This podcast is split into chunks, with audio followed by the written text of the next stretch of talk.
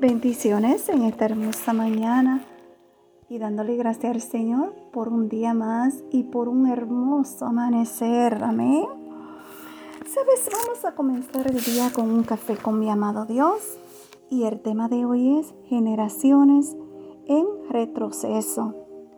Si vamos al libro de Daniel capítulo 1 versículo del 3 al 4, la palabra del Señor nos dice, y dijo el rey de Aspenaz, jefe de sus eunucos, que traeses a los hijos de Israel, del linaje real de los príncipes, muchachos en quienes no hubiese tacha alguno, de buen parecer, enseñados en toda sabiduría, sabio en ciencia y de buen entendimiento, idóneo para estar en el palacio del rey y que les enseñase las letras y la lengua de los caldeos.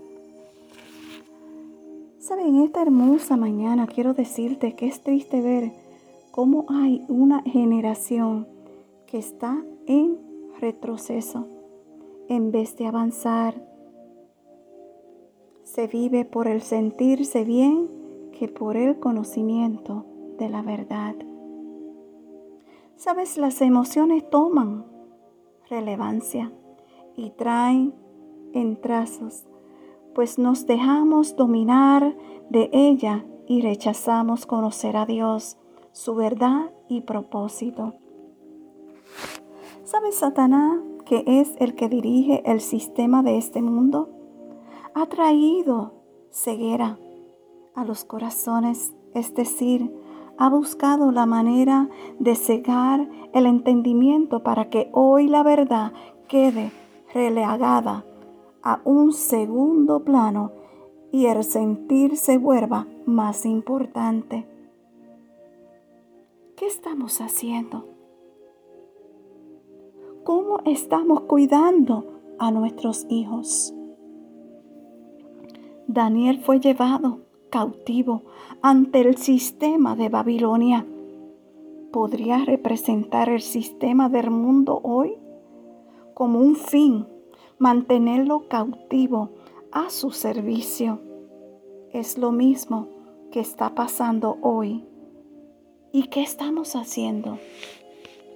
Mientras más te acomode al mundo, más te alejas de Dios. ¿Qué estás haciendo?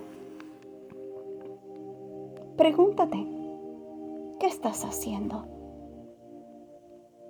¿Has dejado de ir a la iglesia? Porque el enemigo te puso un pensamiento de que aquel hermanito te mira de arriba abajo cuando vas a la iglesia. Mm. Tienes pereza, cansado o cansada no quiere ir, prefiere verlo por televisión en vez de entrar por la puerta de la casa de nuestro Padre Celestial para gozarte y congregarte con tus hermanos. Has dejado de llevar a tus hijos para que se llene de la palabra de Dios, para que en el mañana no te traigan dolor de cabeza. ¿Sabes? Ten cuidado. Ten mucho cuidado. No te acomodes a las cosas de este mundo que te aleja cada día más de Dios. No es tiempo de alejarnos, es tiempo de acercarnos. Cristo está por venir. Por eso el enemigo está haciendo todo lo que está haciendo para alejarte a ti de Dios. Dios tiene un propósito en tu vida y el enemigo no quiere que se dé ni que se realice. Abre tus ojos. Pídele a Dios que quite toda venda que te esté cegando. Pídeselo y Él lo hará.